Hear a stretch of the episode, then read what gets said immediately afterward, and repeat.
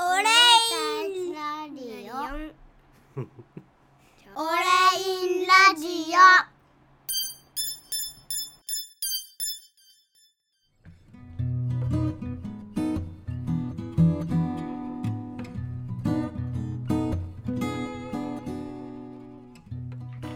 いやーこれどんだけでも喋れるな。あかんな。あかんかん。ちょっとあの僕こういうこの間のあのスノーモンキーミートアップのメラネさんじゃないですけど本当ファシリテーションできないんですよね 僕これあれですよね。いやいや、本当多分夜の10時から収録を開始していたとしたら、朝の4時ぐらいまで行っちゃう。あの、こう、綺麗に走っていきましょう。はい。はい次行きましょう。じゃあですねはいまああの今皆さんのこれまでのこうちょっとあの、えータイムラインを遡ってお話しいただいたんですけど、えーここでここからですねちょっとあの皆さんのお仕事の状況とかを聞いていこうかなと思うんですけども今のその現状のお仕事の状況まあお二方二人とも、えーワードプレステーマを販売されて、えーそちらを、えービジネスの、まあ、メインの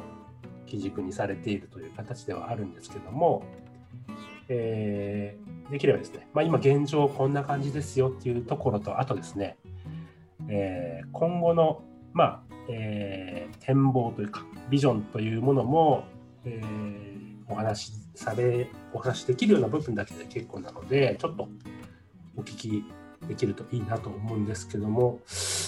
では先ほどは石川さんからでしたので今度は北島さんからちょっとお聞きしましょうかね。ああそうですね まあ現状で言うと本当販売しだしてからあの当時のことを考えれば今すごくうまくいってます。売上的には。でもなんか逆だからなんかなんだろうな。うまくいってない時ってもがくじゃないですか。だから最初の方がいろいろ企画して当時 Facebook グループ作ってた使ってたんですけどなんかそこでいろいろ書き込んだりとかなんか質問したりとかはもう当時の方が多かったですで今はなんかやっぱりそんなことしなくても売り上げがある程度立っちゃうんでなんかえー、なんだろうふぬけです。ふぬけになっちゃいました。なんか本当なんかこうずっとバリバリのサラリーマンしてて定年したおじさんみたいな感じです。なんか心境的に。でそれでなんかすなんかこの先どうしたらいいんだろうなみたいなのがモヤモヤしててこの前考える会っていうミートアップをさせてもらったんですよね。うんだから少しそれをやややらせてもらったことでモチベーション的には今は次こうしたいなとかは結構出てきましたね。うんで、まあ、やでもりたい最近ちょっとユーザー層があれですかね。やっぱ変わってきたっていうのはあかです前言われてたけど。それで売り上げは全然変わりましたね。あでやっぱり新しい方っていうのはもう僕との接点が全然ない方たちなので、まあ、あんまりその対話する機会がないというか、うん、だからお金は入ってくるけどなんか一緒の方向は多分向いてないのかなみたいなのがちょっとモヤモヤしてたんですよね。で、まあ、その考える会で、まあ、やらせてもらって、えっと、やっぱり僕だけがやっぱ売り上げが上がるのはまあプロダクトの寿命的にも多分ダメだし僕も楽しくないし関わせっかく買ってくださった方も買ったメリットがないと思うのでなんかやっぱ買った方はやっぱ制作者が多いのでなんかスノーモンキーを使って仕事が増えましたとか、えーすごい効率化できて利益率が上がりましたとかでスノモンキーがあるからこういうサービスを自分で出したとかなんか、えースノモンキーのプラグインを売ったら売れましたとかそういう人を増やしたいなというのは今思ってるところですね。そのためにどうしたらいいっていうのはちょっと僕考えるのが苦手なんであんまりまだないんですけどそういうのもちょっと相談させてもらいながらできればなと思ってますね。はい。ありがとうございます。では、石川さんの、えーベクトルさんの、えー今はメインは Lightning Pro っていう形になるんですかね。そうですね。主力は Lightning Pro ですね。うんはい。どんな感じですか、最近？うーん。サブスクにされ、えー最初からのサブスクですよね。あ、いや、あ会社でしたね、最初で。したね。はい。はい切りです。2年ぐ、ん？だから、えっ、と、テーマとしての Lightning Pro を作るからサブスクになりましたね。あの、サブスクって言っても、こう、うちの場合、ちょっと毛色が違うというか、偽サブスクというか、あの自動課金じゃないので、えー、と課金しなければ翌年度はあのかお金がかからない的な。うん、とはいえ、とはいえ課金しないと周りのプロダクトとかのアップデートの影響を受けて本体が死ぬみたいなことはまあちょっとあったりしますけど、うん、ですね。はい。あのー、何ですかね。お仕事の状況ってすごくなんか説明が難しいんですけど えっとあのー売上的にはえー、といいとは言えないけど悪くはないっていう状況。あの順調には伸びてはいるんですけどまあちょっとこう予断を許さないというか、まあ、何なぜ予断を許さないかというとこう他のテーマがどんどん優秀になってい や別に何この状況の中で。思いますけどね。ね 余裕のユーザーかもしれる違うと思うんだけど。ところはもう全然ないっていうか。あので、あのなんというのかな。うーんと、これ、多分方向性が、そうなんですよね。ほうーん。あ、これはそうか。そうだよね。これ難しいですね。このポッドキャストという 慣れてしまう場所で何をどこまで言っていいのか。あの、いやいや、まあ、一つ、こう、あの、なんだろうな、会社としては、えっ、と、いろんなテーマとか、いろんなプラグインとかを、えっ、と、まあ、あの、出していきたいと。うん。出していきたいっていうのはありつつ、えっ、と、今、その、やっぱり、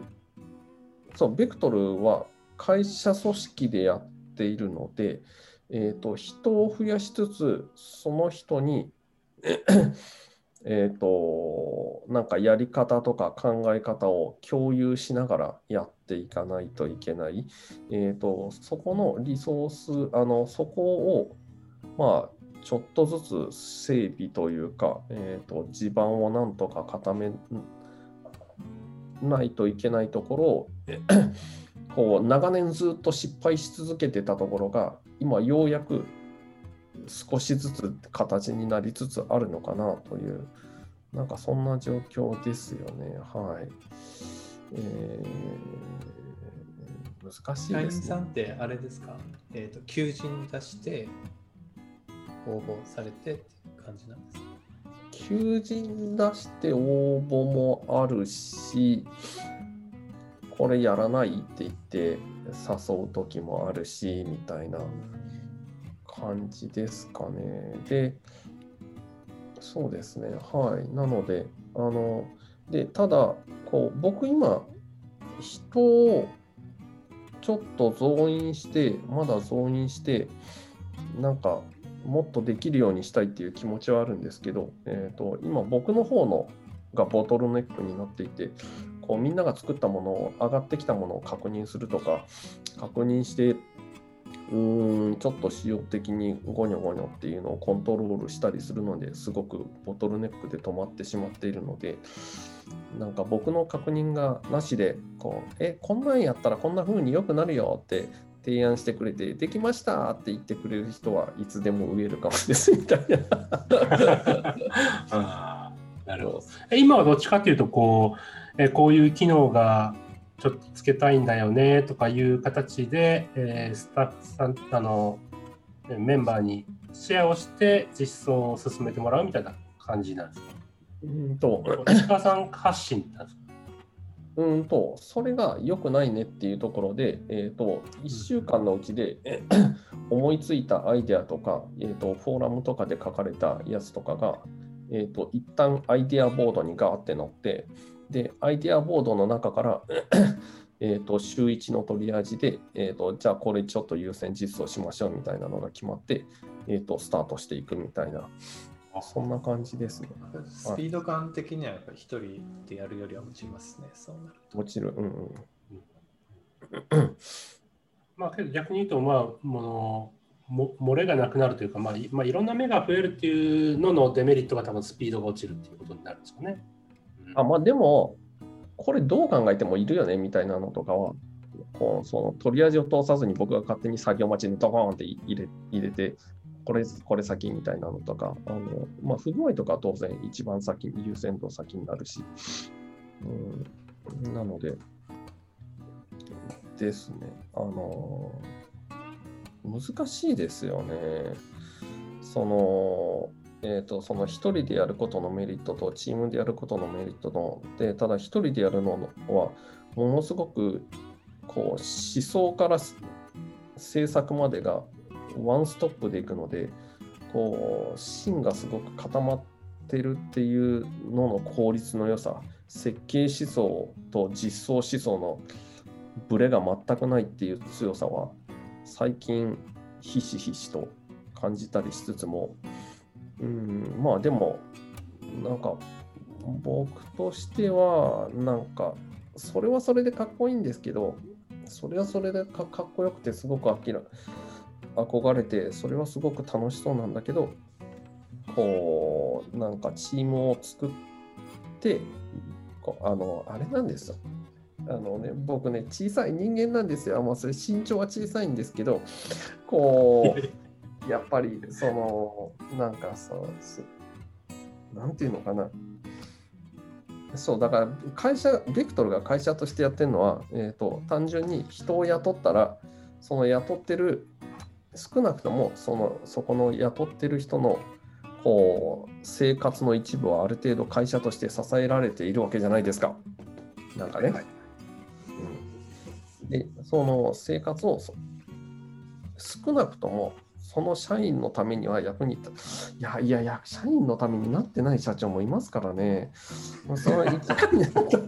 なんとも言えないんですけど、いや、だからまあこれこれを聞いてるうちのスタッフの人が、鹿さん何言ってんの？お前いない方が俺の人生豊かだよみたいに思われちゃうと、非常に辛いところはあるんですけどね。はい。あの、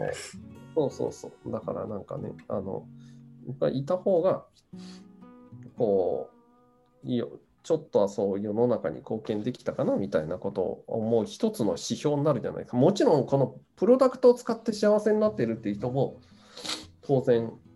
世の中にはいらっしゃると思っていてそれができていることは、まあ、あのできあの一部そう思っていらっしゃくださる方がいることはとてもありがたいことなんですけど、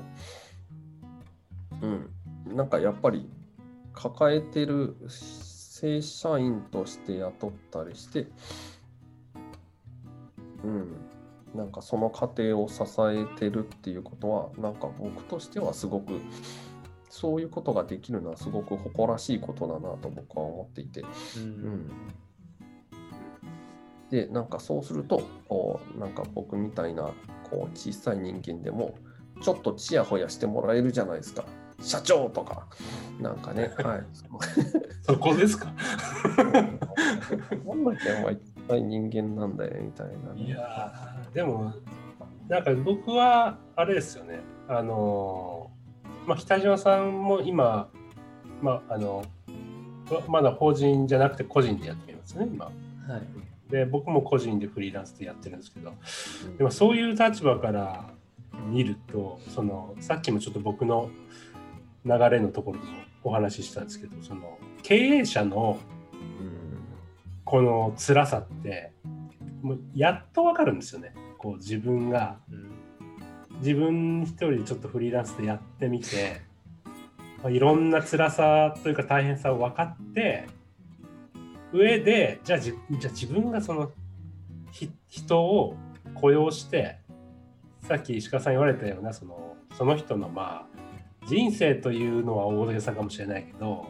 その生活の糧になるわけじゃないですか、まあ、じ自分の会社が。うんそれができるかって自分で思うといや僕は無理ですよなって、うん、そのプレッシャーって僕は多分胃がなくなるかな、そこまでこう思おおやっぱ人を雇うって重いじゃないですか。ここの立場になってればなって思いますけど。すごい覚悟で誰かじゃあ正社員でお願いしますってなってでも後で聞いたらその人が周りにすごいなんか社長クズだよねとか給料安いよねって言ってるとか 僕聞いたら多分僕死にますね本当。やるせなさすぎて。だからそんなで僕多分そうなると思うから本当人雇えないですよね。僕そんなやっぱりこうできないと思うなんかいい感じの組織。なんかね、難しいですよね。そなんか石川さんのなんか今もうチームベクトルってよく書かれてるのを見ますけど、本当になんかチーム感があるように見えますね、外から見てると。まあ、それ、そういう組織にできるっていうのは羨ましいなと思いますね。あんななんかこう、ワイワイ話しながらやりたいですね。できないけど。そうそれはすごい僕も憧れますね。うんそれを結局、あれなんですよね、そのコミュニティで形成するっていう、それを外部のコミュニティとの協力で形成するっていう、えー、と手段はすごく効率的なんですけど、これ、羨ましいんですけど、うんと、これはね、えっ、と、なんだろう。ああ、なるほどまと。まとまりました。はい。えっ、とね。えっと、えっ、と、外部のその例えばベクトルが会社として作っているプロダクトを、えー、と他の人がが貢献するっていうことを、えー、とした場合に、えー、と社員には金を払ってるのにはその人たちには金が払われないわけじゃないですか。でうんうんうん、なんか僕はそれがすごくなんか金を払われてないのに貢献してもらうのは申し訳ないなみたいなことはすごく思っていて。で、えー、とただ、えー、と蓋を開けてみればその別にその貢献も全然最終的にその人の利益に、えー、とつながる形であれば全然それはありなわけで。なんかそれが、えー、と今で言えばスノーモンキーの経済圏が今できつつあるなできてつつあるなっていうのがものすごく僕から見ると羨ましいポイントでなんかそこ難しいっすよね難しいっすよねみたいな。僕も本当なんか手伝っな本当お支払いした方がこっちも気が楽だなっていうのはあります。うん手伝ってもらってやっぱり払わないっていうのは違うなとか。でもやっぱし雇うってなると手続きもよくわかんないし。だからなんか IssueHunt、IssueHunt って知ってますか？サービスがあるんですけど。多分 issue に値段つけて。あの解決してくれたらみたいな、まあちょっと英語のサービスだから、普通に使うの難しいんですけど、なんかそういう感じだったらこっちも気が楽だし、手伝う人もなんか嫌な感じしないとか思ったりはしますね。ていうかねあのその例えばそれを無償で貢献しようとかえっ、と無償じゃないあの今は無償だけどまあそれによって自分に返ってくるリターンが大きいからっていうまあどっちかというとあのすごくオープンソース的なあのロジックなんですけどうん、なんかそのロジックを成り立たせるにはやっぱりベースプロダクトのこう真の強さが必要なわけで、えーね、そこね羨ましいですね。はい、いやいやいやいやいやいやいやいや。なんかあれですね、こう、お二方のプロダクトは違えど、まあ、ステマを販売されていて、ちょっと今のこのいろんな話を聞くと、あのやっぱ、なんか、考えがお持ちであるっていうのと、あとは、あの、結構共通する部分もなんか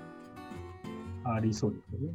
うん。だからなんか、聞いてて面白いなと思ったので、ちょっとついでにこれもちょっと聞いてみたいなと思ってたんですけど、あの、今、まあ、石川さんさっきあの、に偽偽サブスクみたいな感じで言われてたんですけど、えーえーと、 Lightning、Lightning Pro の方は、えー、年額で、えーえー、購入をして、えー、ライセンスがは、えーまあ、シリアルナンバーが発行される。そうですね。はい。で、そちらが、えー、1年以降になる、1年経つと、えー、それを、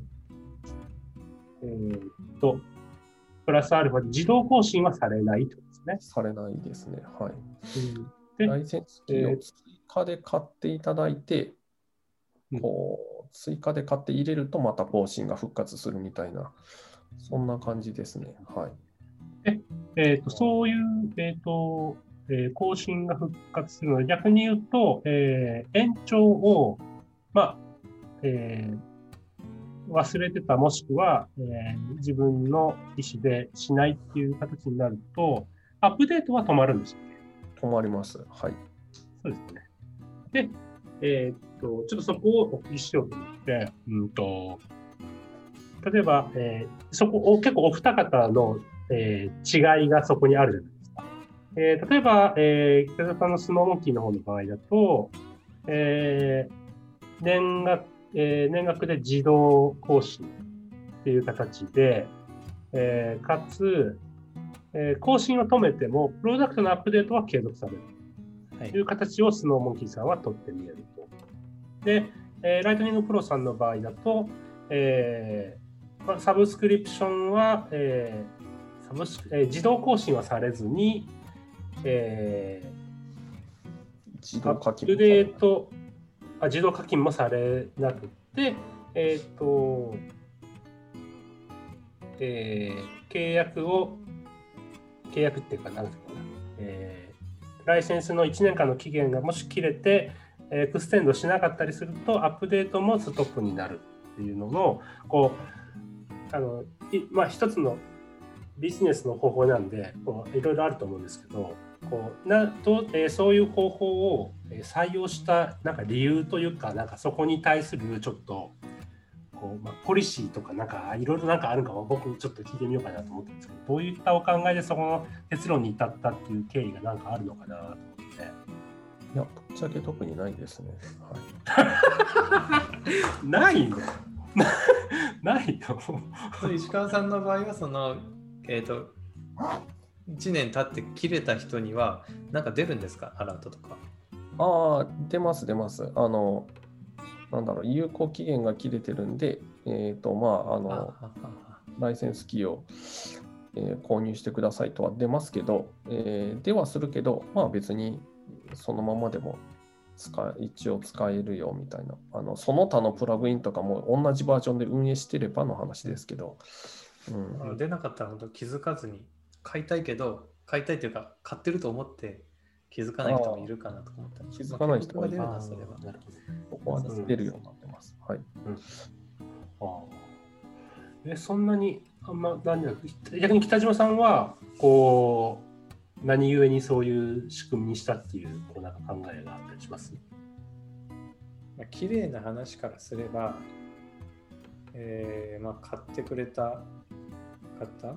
契約を途中でやめたにしても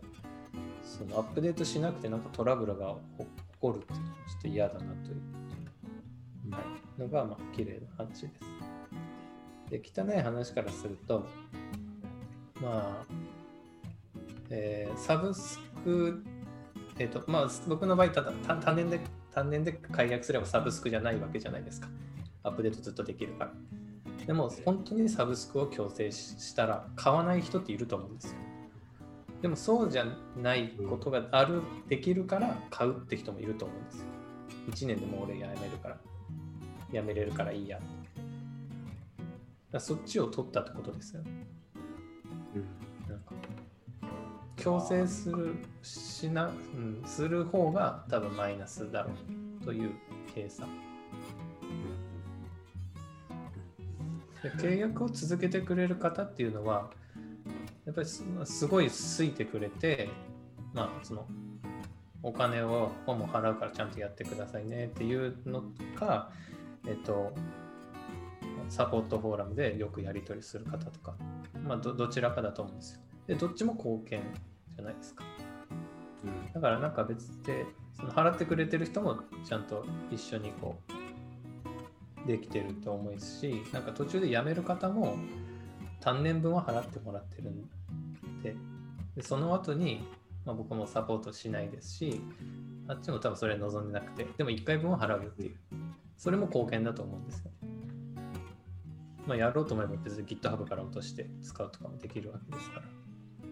だからあんまりその強制しようとは思わないかな。僕はでもこう先日ちょっとツイッターとかでもあったんですけど、えーまあ、僕みたいなこう普通のそこら辺の人からすると例えばあの、まあ、北あの石川さんが取られている方法っていうのは僕はこうビジネス的にはまあ当然僕もそうするかなっていうのは思うんですよね。っていうのは、えー、と年の年単位で、えー利用の、えー年額をお金でおはれあの払ってもらった期間、えライセンスが発行されてその間アップデートも効くと。でまああの万全に使えるっていう形じゃないですか。で僕もまあそれがすごいなんか提供側としても僕だったら安心できると思うし逆に北島さんモデルだとうん悪い言い方をするとまあかあの、えー購入をして、えーまあ、1年目のお金を払いますで、えー自動更新だけどそれを、えー自分からストップをすれば、えーお金は1年分だけで済むちゃうかけどその2年目以降も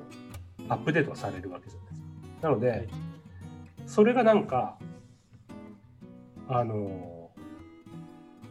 なんていうかなもあのいもったいない って思っちゃうんですよね。まあ、まあ売り切りでもっとやれば、ね、と取れるやん、取れるやんって思っちゃうはいね。。なんかあれですよ、それは架空のお金ですよ。売り切りなら2年目とかないわけなんで。うんで、まあ、あとサポートフォーラム使えなくなりますからね。書き込みできなくなるんで、トラブっても自分で解決しないといけないから、まあ、そのリスクを見てもらって判断してください。うんああなるほだから怖いは怖いですよ。みんなが一斉に解約したらもう終わっちゃうんで、どそうそうそうそのプレッシャーはあるから、まあ、フォーラムとかもなるべくちゃんとやるという意識にはなりますね。ああなるほど。そうだからそそれがねなんか怖いなっていうのは僕もおなんかあの見てて見見てる側からしてなんか怖いから自分があったらそれ選択できるかなって思うところもあったりしてまあ、あと作るの大変ですよ、認証。あうん。あさあそうか。僕が自分で作る、その時間をかけて作るという選択肢は結構難しい。あそうか、まあ、ライセンスを発行して、はい。そうかそれを、うん、なるほどね。まあそういうところもあるんですね。いやうんいやこれからなんかそのちょっと他のまだたくさんあのね 100%GPL のワードプレスをテーマ販売されてる方も見えるんでてかといってそれ全部僕もあのキャッチアップできてないんでどういった方法を取られてるかっていうのは全て存じてはいないんですけど、うん、ただなんか、サブね、サブスク、そう、そこがちょっと僕は。でも、あの、だから北島さん的には、もうその年額1年目の分で、あの、買い切りっていう頭でいいいるっていう感じ。その売り利利益的には。あーそこ、まあ、深くは考えてないですけど、買い手の方がそう思って、あの契約を解除したり続けるのは別に自由っていうか、そういう判断してくださいって感じです。ああ、なるほどね。へえ。今からやるテーマ販売したいって人は、まあなんか、えっ、と、いっぱいテーマ作るんだったら売り切りがいいんじゃないかなって僕は思いますね。うん1個しか作んないんだったらサブスクがいいかなと思いますけど。まあ、これから、そうですね、これからそのテーマ制作者が、ね、販売をする人がどれぐらい出てくるかなんですけど、その、この次にちょっと聞きたかったのが、今後、ワードプレスって、まあ、あの一応、ロードマップ的にはフルサイトエディティングって言われるような時代が来るって言われてるじゃないですか。で、まあ、これからのワードプレスってどんな風に変わっていくのかなっていうのがそこが逆にこう見見えないというかなんとなくつかめないと多分これからそういうテーマ販売しようっていうビジョンまず持てないじゃないですか。今逆にちょっと怖い時期ではなあるんですか？や。今どんどん今やっていいと思いますけどね。誰もわかんないんで、そんなの。結局そう言ってたらできないんで。うん石川さんはこのフルサイトエディティング時代ってどんな感じ？今なんか変わりそうですかね？いやまあ変わる部分と変わらない部分両方ですよね。あのそもそものやっぱりまあブロックエディターも踏まえて今までのままがいいっていう人も当然相当数いるし、うん、で新しいのが新しいのが便利だったとしてもやっぱりそこへの乗り換えコストがユーザー側にも発生するので、えーとまあどっちもどっちなんですけどまあただ今から作るんだったらフルサイトエディティングでやってあった方が結局競合がその分少ないというメリットはありますよね。あのブロックエディターが出た時もそうなんですけど、えー、と今まで例えば今だったらねライトニングもスノーモンキーも他もたくさんテーマがある中であった僕はテーマ作りましたって言っても埋もれますよね。うん、でそれに対してフルサイトエディティング対応での新しいテーマですって言ったらそれだけで注目度が上がるのであのそういうメリットはあると思います。だがしかし、まあそうは言いましても、フルサイトエディティング、まあ、どのみち、皆さん対応しますしね、みたいなところは、はい、ありますけどね。石川さんの出方を見て 判断して。そんなにすぐは僕出ないかなというか、多分ユーザーが、要はユーザーがついてこれるタイミングでやるかなっていう感じですかね。ライトニングに関しては。あのライトニングじゃない実験テーマとかは出す可能性はあります。先に先行して。やっぱりこの、ね、今で言うとまあなんていうんですかね。あの今まあ枠がウェブサイトのまあ枠があってその中にウィジェットエリアがありかつまあそこで、えーコンテンツ部分がブロックエディターでっていう、まあ、感じじゃないですか。でそこが要するにウィジェットでやってるところとかあとはまあ共通で今まで、えーなんていうかなあのあった例えばヘッダーでありフッターであったりという部分も、えー良くも悪くもこう自分で作れるというか、うん。そういうような形になっていくじゃないですか。で、あのあれですか、あのライトニングプロもこのスノーモンキーも今の、ま、今のものをこう full site editing 対応をしていくっていう感じですか。別に新しい何かを出すっていうえっ、と、あの、そこは僕はあれですね、えっ、と、多分いずれライトニングは full site editing 対応するし、えー、するよね、多分わかんないけど。えー はい。あのそうですね。だからね、多分ライトニングに直接入れる前に実験テーマは作るような気はします。おそらく。わかんないけど。うん、まあ、なんか実は、あ、なんだ、こんなちょくちょこっとやって簡単に組み込めるじゃんっていう話だったら、